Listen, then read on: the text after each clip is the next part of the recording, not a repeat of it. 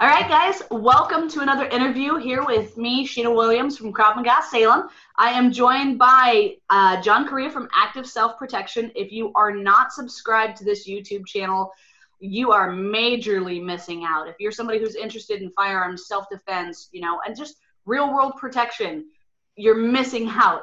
You can stop this right now, jump over to YouTube and subscribe. Uh, there are so many ways to get involved with this company and all the educational benefits from it. Uh, I highly recommend it.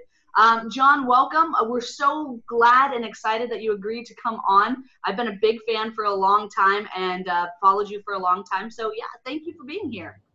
Thanks for having me on. Always a pleasure to uh, meet with friends and uh, meet new friends too. So, thanks.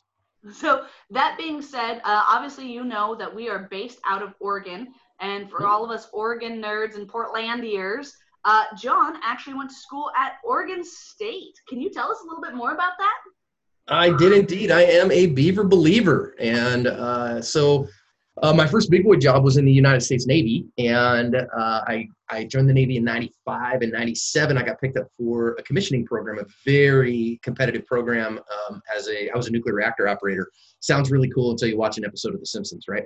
Um, and what Homer Simpson did is actually what I did. So um, and I got picked up for this commissioning program, the nuclear enlisted commissioning program, and there was only 10 universities I could go to. Had to study engineering. They had to have a nuclear trained officer there, so there was only 10 of those, and, and the closest one to home was Oregon State. Um, we also had the University of Washington on the list. Uh, I'm originally from the San Francisco Bay Area, and but the the folks at OSU, the NE department at OSU, man, they were on me like a chicken on a June bug, man. They were like, "Hey, man, we saw that you got picked up for this program. We want you. We have a scholarship for you. We'll pay for your application fee like we love you we'll bake you a pie would you come and study here? And uh, that made it real easy. And um, i had an aunt who lived in albany and so uh, as well so i had a little bit of family nearby. And so it was just a real easy decision. And uh, i studied uh, nuclear engineering at oregon state. I had a weird um, uh, total experience there loved it I mean, that's back when I was there from 97 to 2000. And if people have been around a while, 2000, Oregon State was like a fourth ranked football team in the nation in 2000. Like it was like the one time we are like, oh, TJ Houshmandzadehs, you know, he went on to play in the NFL and those yeah. things. And so it was this big deal and I loved it there. Actually, um, my college experience was incredibly transformative to me. My wife and I uh, had our oldest daughter in uh, uh, in Oregon and then uh, I actually became a Christian in Oregon. And so uh, while we were going to Oregon State, and then I actually ended up not finishing at Oregon State. I am one class short of a bachelor's degree at Oregon State to this day. Oh, to and this day. to this day, I could tell you the whole story if you wanted to, but just suffice it to say that once you have a master's degree, nobody cares about your bachelor's degree anymore.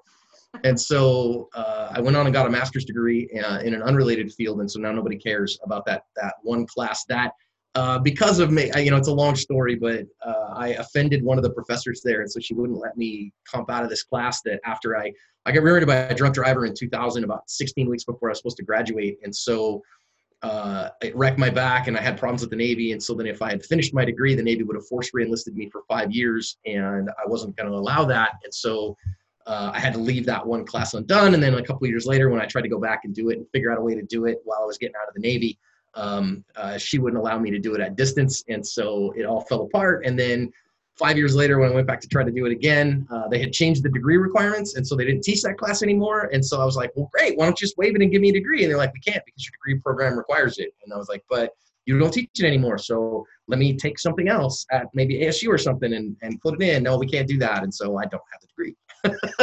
but I'm still a Beaver till I die. Uh, you know, my two favorite teams are the uh, OSU Beavers and whoever's playing the Ducks this week. yes. And, uh, right? I mean, you know, you got to have that that going. For those of you who don't live in Oregon, there's a massive rivalry between the Beavers and the Ducks, and if you watch any sport, you probably know who the Ducks are. Yeah. Longest continuously played rivalry in college football today. Yes. So, uh, and I always tell folks, man, you don't understand. You don't understand what Civil War is like if you haven't been there. Because I was in Reser Stadium when it was just rocking, you know, and and oh, yeah. but uh, God help you if you take your car down to, to Autzen Stadium with an OSU decal on it for Civil War, it's going to get keyed. Oh, like, oh yeah, yes. Because those those Eugene people, man, they're they're crazy. oh so my husband went to OSU. He went to school for chemical engineering. So even though okay. I didn't go to OSU, I feel like a big part of it because I did a lot with my husband there. My brothers played football, and so they played a lot on, on the the on Reser Stadium at Reser Stadium. Yeah. So I mean, it's I, I feel very connected to OSU just because of that. Uh, my sister in law graduated from there. We're we're big Beaver believers around our house, except for my That's sister. Right. They're done. I you know I. I I love my time there. I have great memories of there, great friends from there, uh, some people that I've kept up with to this day. And so, uh, you know, nothing but great things to say about the great state of Oregon, other than the fact that, that y'all won't recognize my concealed carry permit. But, you know, that's not your fault. It's not my fault, but I'm working on that with uh, the DC project and some other stuff. We're we're trying. So uh, there used to be some good reciprocity a while back, but uh, it's it's since kind of been quelched, and that's frustrating for some of us who do a lot of travel like myself. So, although yep. who knows how much traveling we're going to be doing in the following weeks. Not right now. so, speaking of concealed carry, you became a concealed carry holder back in 2006. So, I mean, you've been carrying for a long time, but you didn't start active self active self protection until 2011. There's obviously some time in there where you were continuing to educate yourself, found some holes, found something that was passionate to you and built on it. Can you tell us a little bit more about that? Yeah, started carrying in 06. I mean, I grew up shooting. Um, my, my grandpa took me hunting when I was a kid, and, and we had guns in the house. Uh, my dad was a big duck hunter, but he didn't really take me duck hunting. That was his time. You know, that was kind of his thing. Uh, you know, I should ask my mom if that was because she like didn't like want me around guns or whatever. But I still went to my grandparents' house in the summer. We went hunting. We went shooting. So I grew up around guns. I started carrying in 06 because um, I was running a video game store while I was going to graduate school uh, to pay the bills. And the Xbox 360 and the PlayStation 3 came out in 06. And managers, and particularly, I was running a game crazy, and the managers were, were getting hurt for them. People were getting, they were going on the resale market. Like an Xbox 360 was going for like a thousand bucks on yeah. eBay. And so managers were getting hurt. And I was like, nah, not me. Well, at the time, Arizona was not constitutional carry like we are now. They, they were shall issue, though. So I went down, took my permit, got uh, bought the wrong gun, put it in the wrong holster, loaded it with the wrong ammo, put it on my hip. It was a, a magic talisman, a lucky rabbit's foot. About the same time, my son, who is now grown and married and uh, lives across the country with his wife, um, he was a little guy, and he's like, "Oh, we were homeschooling, and so he was taking karate at the local community center as his extracurricular activity." And he said, "Oh, Papa, come and take karate with me. Come take karate with me." And I was like, "Dude, I'm going to graduate school. I'm working full time. It ain't happening." Man. What about when you get out of seminary, Papa? Yeah, okay, buddy, pat, pat, pat. So at my graduation, uh, kid had strep throat, sick to the world. I've got my hood on, I've got my mortar board, I'm feeling cool. I pick this boy up who's dead sick. He's like six. And, and put him on my uh, shoulder and he, he looks up and he looks at me and says, Papa, congratulations. Are you coming to class on Tuesday? And uh, okay, man, yeah, you got me. Um, sure. Uh, and so I thought I'd do it for six months and just um, uh, have something in common with him. And um, by the time he quit, like, so that kid, he was six years old then, he went straight through into high school until he was too busy with high school sports. And so that was like six, seven years later. And we just kept going to class together and kept going to class and kept going to class. And uh, here I am 14 years later. In fact, it's 14 years at the end of this month that I've been training. Um, and I just fell in love with it. And, and I kind of have this thing, I got to be a continual learner. I always have that idea in me and that that got me started really training with handguns too because it wasn't too long after i mean you know this is somebody who trains you know you, you find out pretty quick like okay i'm better than the average crackhead but man there are some people who know this stuff and i keep getting my butt kicked and you know then you get into bigger ponds maybe you go to a tournament or you know you, you train with some other people and then you're like oh oh i thought i was something and well, these these people are something and I am nothing. Okay, uh, so now I got to keep training. And I found the same thing with firearms. I was like, man, if I'm going to carry this firearm, I, I need to train with it. I need to be pretty good with it because otherwise it's a liability to me, right? You know, you figure every day you take that gun out of the holster and put it away in the safe, uh, it's a risk because you're administratively handling the gun. And uh, anytime that gun is on your person, uh, it's a risk because every time I'm in a fight, it's a, potentially a gunfight because I bring the gun. And so I better be good with it. And so I started training. I started taking some classes. Um, and then that gets expensive. Like, man, all this training gets expensive. So then that's why I started the company. In fact, I didn't start the company because I had this grand idea that I was going to do it full time. I did it so I could write off ammo and write off classes.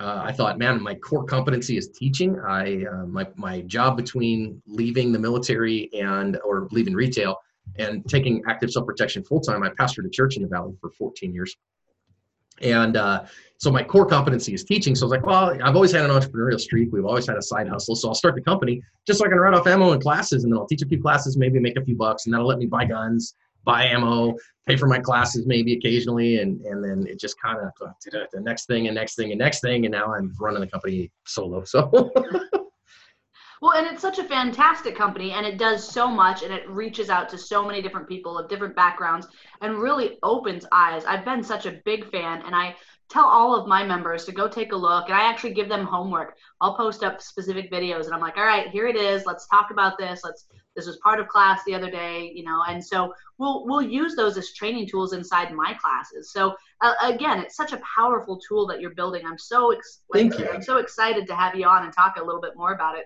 being an entrepreneur and having kind of made this transition in so many ways and being somebody who's continually growing, uh, what have you found to be kind of the biggest challenge in that time from moving from retail into doing this full time? Well, you know, I mean, there was two challenges there. So I moved from retail into full-time vocational pastoring. I did it part-time for a while. I kind of have this thing where, uh, other than when I got out of the military, which you know, it's kind of an all or nothing endeavor um, I've kind of always had a side hustle. In this back, this last couple years, I haven't had one, and I'm kind of like feeling itchy. But um, you know, so I pastored after that for uh, a while. I taught at a local college for a while. I was a professor for nine years, part time, running that adjunct life as well. And so I've always kind of had my hand in multiple things. And um, getting into the firearms world um, was interesting because I, I kind of made this niche out of nothing. You know, this thing where people send me real life surveillance videos and I do after action reports on them. Uh, of defensive encounters just didn't exist and nobody was doing it and so when i started doing it on a fluke i could tell you that whole story if you wanted um, it, it, became this thing right and so what happened was is that what, what really went down is i, I so I'm pastoring a church, and I love that. And you know, I I uh, resigned my pastorate February of 2018, uh, just to focus on the business full time. And quite frankly, running a nonprofit drove me nuts. Um, I love being a shepherd, but I'll never work at a church again unless Jesus like picks me up and shakes me bodily and makes me do it. Uh, even then, we'd fight about it. Um, but he, uh, um, so uh, you know, when I was uh, started getting into self-defense and firearms in uh, 06, 07, 08. Kind of the blue-haired ladies uh, from church on my Facebook they weren't really excited about me sharing self-defense stuff on Facebook. And then, so then Facebook started allowing, I think in 2013, they started allowing um, business pages. And so it's like, cool, I'll just form a business page and then that way I can put all that content over there. And then that, that kind of blew up. I just share articles from anywhere I found them where I was reading and training and learning and educating myself and videos and those things. And uh, okay, cool. And so then I'll never forget the first time somebody from like Ohio commented on something on on the Active Self Protection Facebook page. I was like, what in the world is somebody from Ohio interested in what I have to say? Um, but okay, cool, man. I mean, I'll just educate them where they are. Like I'll, I'll I'll try to make stuff that's not just Phoenix, but is is nationwide and helpful for people. So that went on for a while, and then uh, I started making memes. Facebook was big on memes for a while, and I don't mean like you know memes like we think about them today in terms of goofiness, but um, they were rewarding photo content. And so I started uh, using Photoshop to make high quality ones, like with good pictures and then like defensive messages and like like a quality picture with a quality quote from somebody or something like that for people to share around and, and be encouraged in their self-defense. And the Facebook page really grew, got up to uh, you know like 100,000 uh, or maybe 60, 70,000 subscribers. And uh, and then Facebook started allowing video content, and they were they wanted to compete a little bit in that video space. Uh, and and I, I, didn't really think much about it, but then somebody sent me a video of a real life knife attack that uh, some guy shivved his baby mama. And you can dig back if you if you have the courage. You can go on the videos tab on the ASP Facebook page, dig all the way to the bottom, and you can find it. There's like six seven hundred videos there, so yeah. best of luck to you. Um, and so all the way at the bottom, and, and I'll never forget because I got it. I was like, whoa, that was crazy. That was like 2014 and I took that to my martial arts teacher. So I'm a student of Lawrence Robinson, the student of Skip Hancock, the student of Ed Parker, and senior grandmaster Ed Parker is the founder of American Kenpo, guy that owned the first commercial uh, martial arts school in America and uh, in California. So uh, Professor Robinson, he has uh, he's currently a seventh degree black belt. Uh, Kenpo's weird though. I know your Krav Maga is a little different belting system, right? Uh, in Kempo, there's like a bajillion people wandering around with 10th degrees. It's like they give them out like candy in some respects, but um, I'll tell you, uh, Professor Robinson Lawrence, he's a good friend of mine, and um, yeah, I could call him and, and he dropped move heaven and earth for me. and uh, I wouldn't fight him. I, well, I have fought him several times. He got my butt whooped. Um, was a he fought on ESPN. He's a uh, international champion, like full contact karate, uh, full contact kickboxing. Dude, dude's a bad dude. Like, uh, I people say, how would you fight Professor Robinson with a baseball bat? And surprise, that's how I'd fight him. Uh, as long as he wasn't armed, I'd be okay. But uh, I brought it to him, and I was like, this video of this guy shivving his girlfriend, and I was like, uh, Lawrence, what do we do? Like, I, I, I think I was a green belt at the time, kind of middle of the road. It's like green belt in Kenpo is like uh, the very middle. It's like the cream of the crap, you know, the middle, the bottom of the top, top of the bottom. And uh, so I was like, oh, I, I've missed it. I haven't seen what we do against this in my five years of study with you or whatever, seven years of study. And he was like, you know, let's workshop that. Let's just see what we need to do because I don't know that we have that particular attack uh, thought about in the system. Like a lot of martial arts, you know, it's like the guy goes and sticks the knife out there and just sits there and waits for you to beat the tar out of him. It's kind of no no actual resistance, kind of no actual intent, you know, and those things, no pressure testing. And so we we did, and, and I was like, wow, that was really useful. Like we actually that we used this what happened to somebody to inform our training. Well, that's kind of cool. So then I posted it to the Facebook page. Hey guys, watch this. This is how a real knife attack goes. Like, and it blew up. Like it was like, oh wow.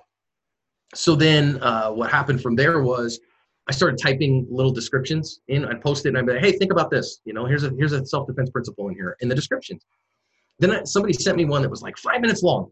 It was ridiculous. Uh, it was like four minutes and 30 seconds of nothing and then 30 seconds of action. And I was like, dude, I got to find a way to cut that out. And I knew I had a program on my laptop uh, that I could edit video, but I know how to use it. So to the YouTubes, right? And how to use Adobe Premiere. Go and I watched a basic tutorial. And in that basic tutorial, it included um, a couple things, and one of them was how to record audio in Premiere. And I had a laptop up, and I was like, "Oh, what if that works?" Click, yeah, here, this, this. Oh, hey, look, my voice is on there. I was like, well, instead of typing it in the descriptions, I could just put it on here and make it audio, and I'd be like, the John Madden of on-camera violence. That would be kind of cool. Let's try it, see how it goes. So I did one, and it was like, whoa! People were like, "Holy cow! You know, this is amazing, and this is totally life changing." Uh, and I was like, oh, okay, so let's do a couple of those. So I started doing them, and the Facebook page went bazonkers. And uh, it was a couple years after that that that uh, so that was in October of 2014 that we started doing videos on the Facebook page.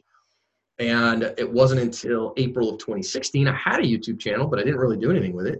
Uh, I had a couple videos on it, old stock and stuff like that. And then I got an email from Google that was like, "Hey, you can monetize your YouTube channel if you want. You've got you meet the requirements. You've got a couple thousand subscribers, and you know, you're getting a few views on it, so you can. I was like, well, that's like walking down the street and finding five dollar bills lying around. Why wouldn't you say that? Yeah, click, go ahead. And then I had all these videos. We had several hundred uh, that we put on Facebook by then. And I said, well, I've got sold stock. I could put some of these over here on the YouTube channel and see how they do. And uh, that was the the uh, pivotal moment. Like it was um, from April until August. By August, I was um, had gone from Asp being something where I'd occasionally make a buck here and there to making some significant money. Um, and then, uh, so that was through the end of 16. 17, beginning of 17, Asp became my full-time job and my pastor became my part-time job and it's just blown up from there. Uh, 18, Asp became my solo job. Uh, and today we have 1.63 million subscribers on the big channel. We have a second channel too where I teach every day of the week. Uh, it's Active Self Protection Extra here. Hopefully this week we'll crack 100,000 subscribers on Aspects, which would be awesome.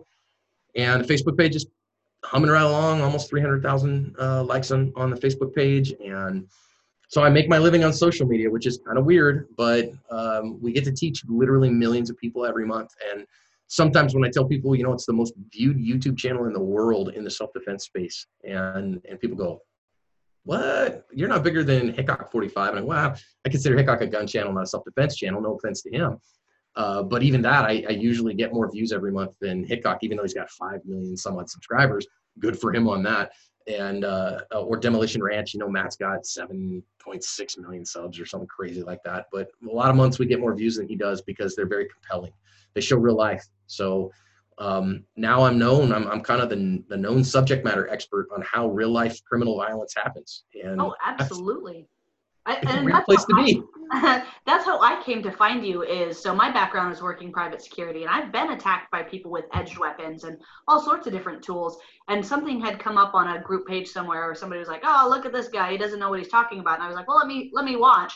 and you did know what you were talking about. I've been in those situations enough to know as you were going through, I was like, he's spot on. Who's this Yahoo saying that he doesn't know what he's talking about?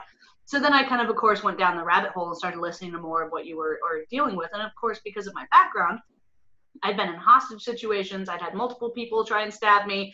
I'd had significantly larger people try and stab me, uh, attack me, do all sorts of nasty things. I've been choked on the job, all sorts of stuff. I could go on for stories for days.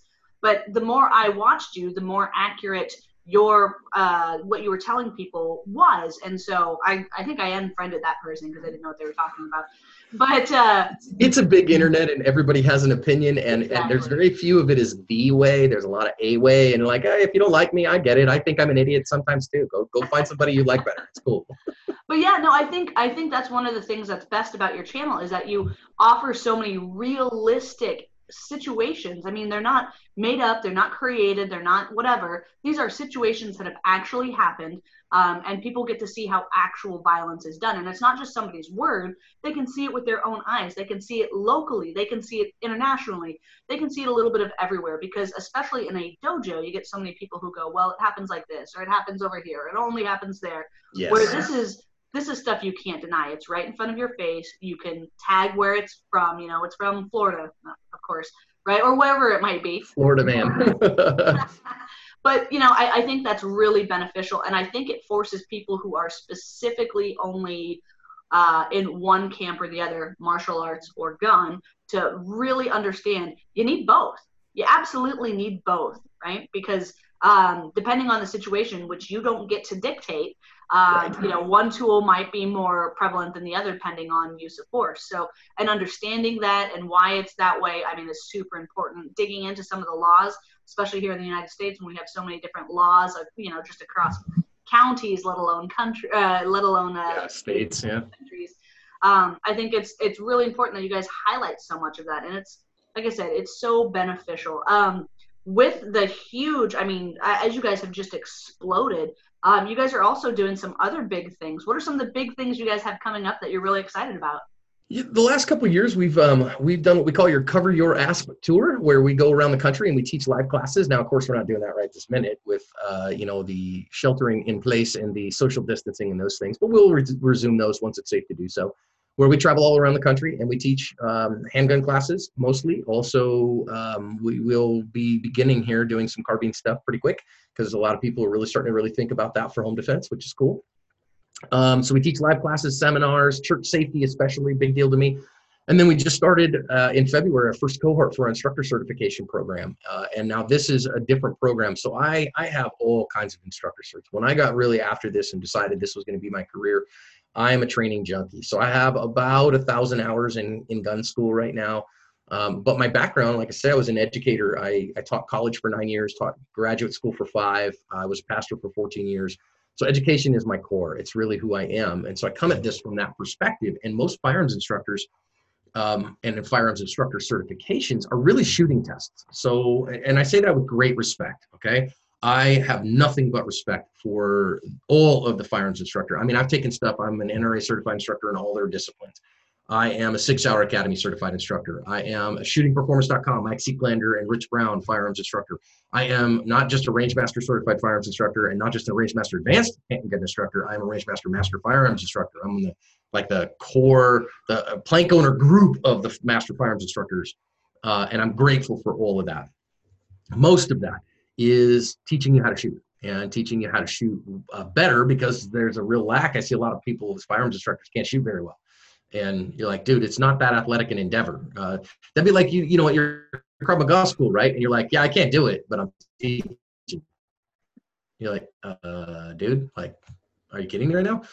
So um, th- you got that covered. What we decided, though, what I really found was a, a place that was not well represented was teaching those people who are firearms instructors how to teach and teaching them the art of instruction and teaching them things like when I ask a firearms instructor and say, so tell me, how do you ensure validity in your curriculum? How do you assess student learning outcomes? How do you design your curriculum and how do you manage your classroom and your range to ensure student learning outcomes? Uh, how do you measure student learning outcomes? And all those words, and they go, oh, uh, my words, you're using words. I don't, those are English words, but I don't know what they mean.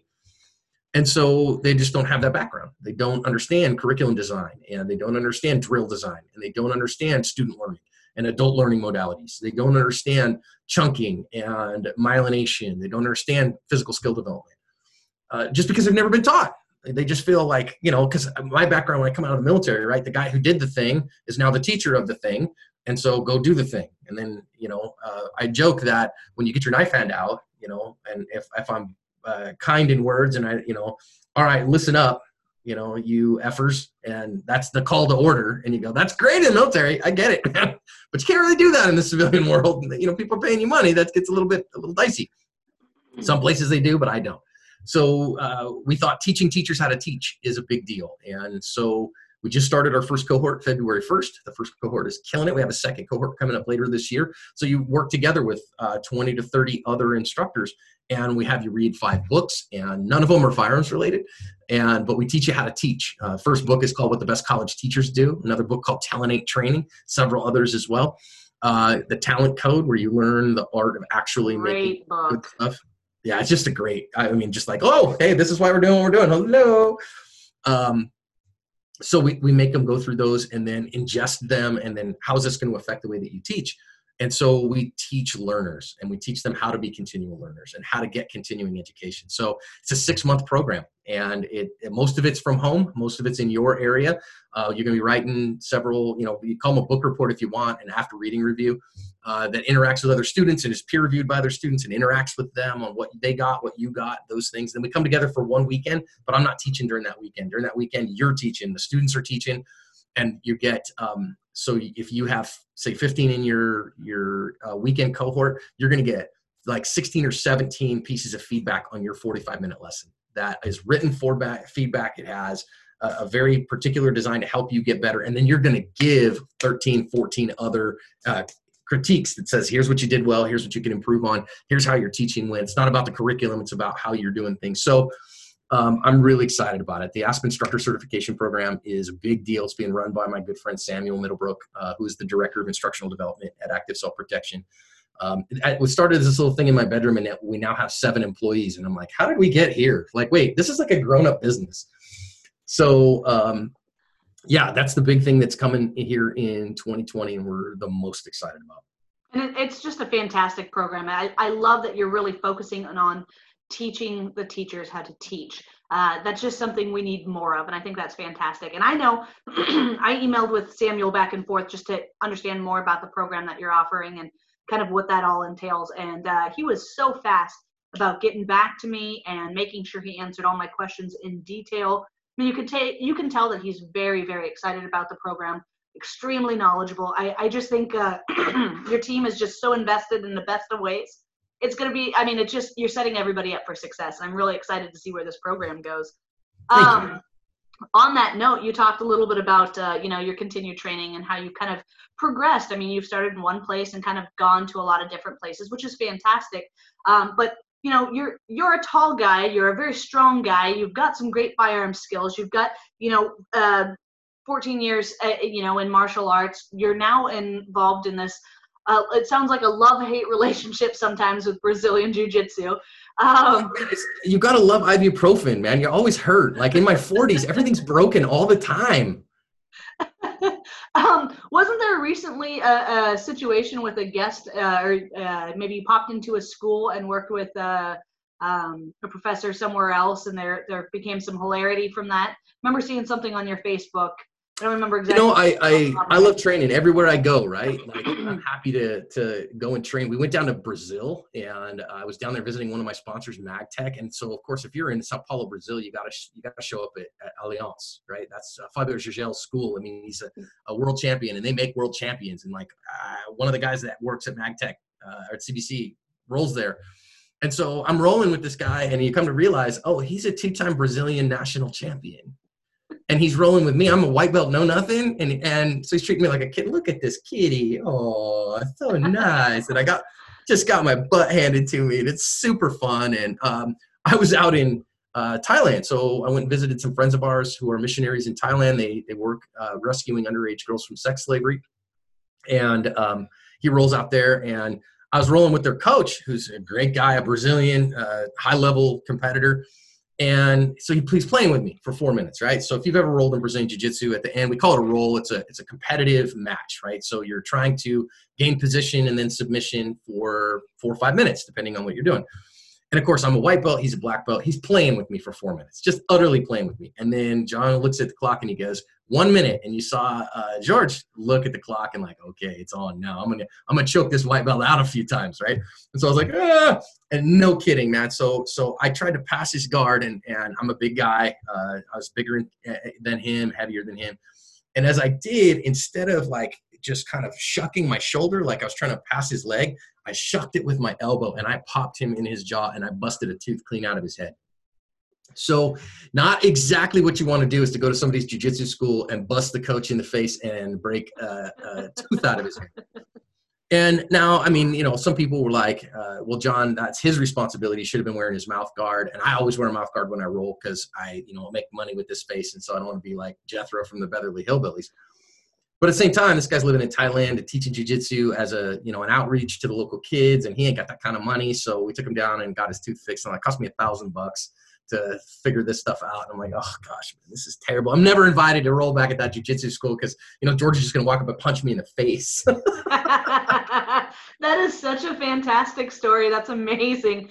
Um, that being said, I mean, as we're talking about, you continually train, you continually grow. You know, as a as a tall guy with a lot of strength and a lot of skill sets, what is it that motivates you to continue to learn and continue to grow and continue to train without getting that attitude that so many people get? They have one or two skill sets.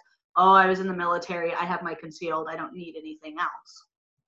You know, I really think um, it starts and ends with, uh, first of all, a quest for knowledge. Is that we're never done growing and learning, um, and uh, but I think even more than that, the example that's been set for me.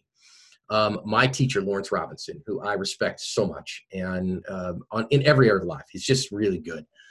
And Lawrence is a seventh degree black belt, and, and he's been teaching for 43 years. And I catch that guy right now going to Kali seminars, and he's not a he's not a Filipino martial artist and I go, what are you doing? He goes, I don't know. I just thought it'd be fun. I want to learn some knife stuff. And so I, you know, it's, it's, an area I'm not familiar with. So I just go to this other guy on the other side of the valley who's a, an expert, and I'm just going to take his seminars this weekend. So y'all have fun. And I was like, dude, dude, this guy who is could walk into any school anywhere in the world and have great respect is, and he just shows up, no belt, no nothing, just a, a plain gi and a white belt. And I'm like, dude, okay.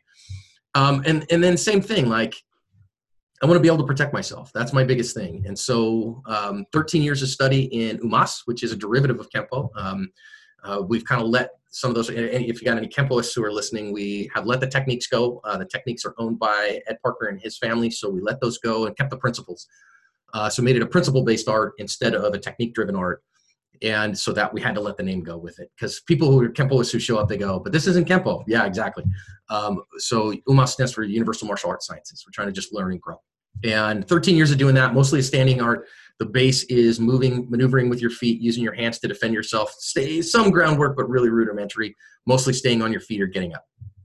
And I realized that left a big hole. That just left this huge hole. So if somebody, you know, the bad guy gets a vote, right? You watch the main channel and you see the bad guy gets a vote, and not every fight goes to the ground, but when they do, they're real bad. And and I was like, yeah, I don't, I don't want to be stuck in that spot and go, what do I do now? So, uh, and then at Attitude First, where we where I study, um, we have a world champion jujitsuka who teaches jujitsu twice a week. Uh, Josh Stockman is a, uh, a nogi world champ uh, and a, a world's champ, and you're like, this guy really knows what he's doing, and he's a heck of a teacher. And one, you know, competed in internationals and karate and those things, and a heck of a nice guy. And so I was like, man, I'm gonna go over and roll with Josh for a year and just get some knowledge and some training. And I'm at a, almost a year right now, and uh, it's just fun. It's you said love hate, and it is love hate because you always come home and you're like, oh, everything hurts, and what's wrong with me? And like I choked me out of this way, but it's it's just fun to go learn and be among your friends and have a good time and and uh, not worry about your ego. You know, the fun part of uh, I think of jujitsu for me is that especially as a white belt, man, and I'm a one stripe white belt right now. Okay, going a year, one stripe white belt, and you just get your butt whipped all day long. You just get worked um, and a guy or a gal, you know, I, I, have a friend, Candace Stump, and she is a high level purple belt. She's got a brown belt waiting for her. And I'm probably 100 pounds heavier than she is. And it is literally, if I use every bit of strength I have and every bit of dirty tricks, I can mostly keep her from sub- submitting me. Mostly. Not all. not all. Okay. Mostly. I, I and that is me just fighting with every bit of my being to not get submitted. I'm not threatening her. I'm not, you know, she's not scared of me. She's just wondering, can I? Oh, there it is. There's the thing. Oh, I'm going to choke him here. No, okay, he got it. Okay, next one. And uh, she's so it, it's a beautiful thing because it does. Size matters. They have weight classes for a reason. Yeah. Um, but it, you know, if if you are highly skilled, it don't matter near as much as you think. Because I get choked out by 160 pound guys all the time. Yep. Oh, so absolutely it's mostly a that's what it really is. It's a quest for excellence. I think also there's some not pressure not pressure in a bad way but pressure in a good way that says look if, if i'm going to teach people and say you need to be able to do this then i got to be eating what i'm cooking. I got to be smoking what i'm selling. And um, so i have to be good at it. Uh, oh, also there's always this thing in the back of my mind that some idiot is going to go oh that guy talks a big game and he says he can defend himself and i'm going to go get a drink of that and see what happens uh, you know, and and of course I don't want that. I'm I'm I'm a man of peace. You know, I'm a lover, not a fighter. So I'd rather just apologize if I can, get out of that fight by you know shaking somebody's hand or I guess bowing right now or saluting. You know, we're not touching each other. But um, uh, but if I, God forbid, had to, um, yeah, I mean, I feel pretty good uh, in a fight, standing or on the ground with, with most people. Well, that's awesome. You know, I, I'm of the same mindset. You know, we want to avoid that as much as possible. We actually used to have shirts that we would wear to class pretty regularly that said violent when necessary.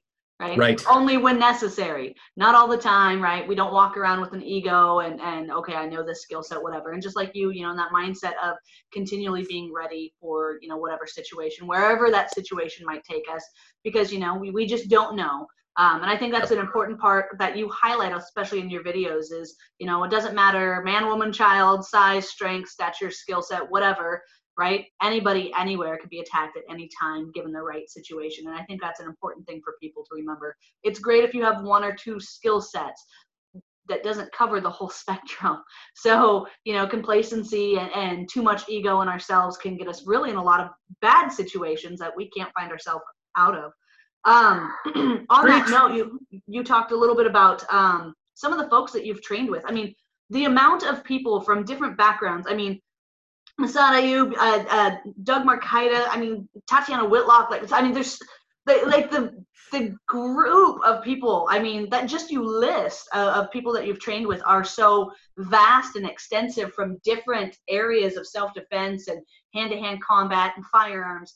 Um, it, it's we could sit here and talk about all those people all day but my big really burning question is with all of those big names who surprised you most by delivering more, more okay that's a great that's a great question and i would say uh, of everybody if you go on my my uh, bio on on my website you know i list some of the more influential folks that i've trained under who i consider to be mentors and uh, those things and and uh, you know I, man i live a charmed life. To get to, to train under all these people is is something else uh, you know, and some you've learned more from and some less. But the one who has over delivered, I think the class that is the sleeper in there is a guy who's not far from you. Uh, and his name is Gabe White. And Gabe White's pistol shooting solutions class is unbelievable. Like uh, the amount of information you get there is mind boggling. So, uh, first of all, watching Gabe work, the guy from concealment can get seven yard A zone hits uh, from concealment in 0.7 seconds all day all day and just hammer ace. Uh, and Gabe is just like he looks like just like a dad. He's got like a dad bod, and but he's a martial artist as well. And and also the funny part is, is he does uh, EDM beats on the side for fun.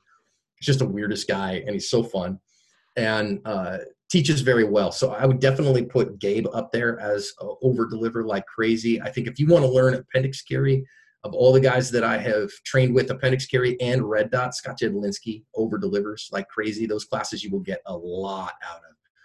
Scott is a probably the best diagnostician I've ever seen. So in other words, what I mean by that is a lot of people say, well, just do this. But then if they don't know what you're doing and they go, wait, you're doing this and why are you doing this? Because Scott is a martial artist as well. And I find that the guys and gals who come to the shooting sports through the martial arts, they understand body mechanics and they understand physiology and uh, human learning in a way that a lot of pure firearms folks don't understand. Not, I'm not disparaging firearms folks, and I'm not saying just because they're just firearms people that they don't know those things. I know some guys who are incredible teachers in that arena. Uh, but Scott definitely has a way to diagnose Um, I also think if I had a, I had a third to put in there, and and I, I know I'm going to have ten friends who are mad at me because I didn't make this list, and I could list a hundred of them. Uh, probably the best teacher of firearms in America, in my opinion, the best at transferring information and knowledge and skills to students is Brian Hill from the Complete Combatant Infusion MMA.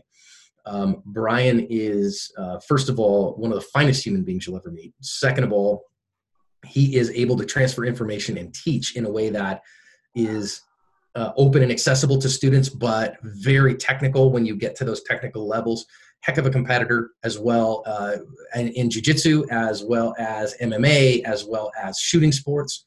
Um, and uh, so walks the walk as well. And, and so when you're talking about when it's time to learn, when I want to do something, one of the first people I'll call is Brian. When I go, hey Brian, can I send you a video something? Can you help me diagnose this problem? Or Scott, Gabe as well. So those would be the three that you're like, man, those guys, if if they're in your area, don't hesitate. Take the class. Wonderful, wonderful. Well, um, you know, I really greatly appreciate your time coming here and chatting with us, spending some time talking about just all the amazing things that you're doing over at Active Self Protection and how it's continuing to grow. And you're educating everybody. I mean, not just here in the U.S., but you know, internationally. And uh, it's just such a, a great program. I know you guys also have a, a uh, Patreon page. Yeah, so we don't do Patreon, but I do have a patron membership program on my website. So I, you know, I looked at it, and Patreon, I don't like how they kind of disallow contact between the uh, or, or, understanding who your users are. So I'm like, nah, it's just another social media platform to manage. I'm good. So we do that on our website, um, and that's a crazy thing. A lot of people have asked me that, like, John, why don't you put your content behind a paywall? And because it's worth something and you could make a ton more money if you did that. And, and that might be true, but I prefer to give it away. I prefer to tell people these are the realities of things. And if you want to contribute because you want to help me pay the staff, I would be super grateful for that. But it's yours to have for nothing. Uh, I think that's really that's really awesome. I think that adds a whole lot of value in its own. Um, as, aside from all the stuff we've talked, is there anything that you're really excited coming up, or things that you can share with our listeners that uh, they can look for you at soon, or uh, stuff that you're? Well, you know, a lot of the a, lot of the uh, events coming up got canceled, you know, because uh, of that stuff. I was supposed to be this weekend at the USCCA Expo, yeah. the annual meetings. I was actually asked to be one of the uh, keynote trainers. They were actually doing classes this year at the annual meeting. So we'll see that. The big one, I would say, in September, uh, we have our Active Self Protection National Conference. We are doing our, our third national conference at Tallgrass Shooting Sports in Manhattan, Kansas, uh, September 25th, 26th, 27th this year. It's the last weekend in September. Uh, hopefully everything will be kind of over by then and we can all get together that would be great um, that's not the, the best part of that it is a friday saturday sunday three days of training handguns, classroom, rifles, shotguns this year. Um, we are going to have some mats to do some uh, empty-handed skills training. I am hoping to get some simunitions and set up a shoot house so that we can do some um, uh, force on force evolutions for people, which would be tons of fun. Um, and uh, it's all to benefit the Flint Hills Foster Teen Camp. So we try to um, Mike and Lisa Irvin, who own Tallgrass Shooting Sports and the Flint Hills Foster Teen Camps, they bring teens in who are abused and abandoned foster teens. And they give them hope and purpose and help them um, to make it in this life. You know, if, if you're a teen in the foster system, your chances of going to college are about 4%. Your chances of being homeless are about 35% at some time in your life. Your chances of substance abuse are about 25 to 30%. It's just a, a, a terrible handicap on life and Mike and Lisa give these kids hope. And so uh, when we do our national conference, you don't actually pay me a penny, and I don't see a penny of it. Uh, you make a donation to the Flint Hills Foster Teen Camp, and so then therefore uh, your donation it's uh, six hundred dollars to come for the whole weekend, and that pays for one foster teen to attend a week of summer camp, and um, and it also uh, donates some to Hope uh, Homes for Hope, which they the kids who age out of the foster system, about forty percent of them are homeless instantly. Mm. And so uh, Mike and Lisa take those kids in and they give them a home and they teach them life skills and they help them get into college and get a job and get on their feet and get an apartment. Incredible stuff. Uh, and so uh, we do the, the national conference fully 100% of all proceeds go to, to, to the Flint Hills Foster Teen Camp. So come and join us. And you can find that on our website. It's a ton of fun. Last year we had 115 students and about 35 staff, some of the best instructors you could possibly get around Um, you know, you get you get blocks of instruction from uh, guys like AJ Zito, who is uh, uh, you know just an incredible firearms instructor and a custom gun builder. You get guys like Dave Laird, the owner of DCS Training here in uh, Phoenix. You get uh, Samuel Middlebrook from Active Self Protection and Neil Widener, and uh, so I mean, just so many trainers to list. Chuck Haggard from Agile Consulting and Training comes and does his incredible stuff. we had Terry Johnson from Firearms Legal Protection this last year. We had uh, Brian Hill came and taught there, so that's one of the ways that you can come and train under Brian, as well as his wife Stephanie. Um, Candace Stump, my friend, came and taught some jujitsu. It's, I mean, the, the, the amount of instructors and the really high level of instruction that you get there is really second to none, and all the benefit and do a good cost. So come and join us. Wow, that's that is so fantastic. That's uh, I just I love how passionate you are about that, and that's it's a great cause. We're gonna definitely have to link up some information on how to find all that. Obviously, uh, you know, your website, your YouTube channel, your Facebook, all that kind of stuff. We'll go ahead and link here in the comments.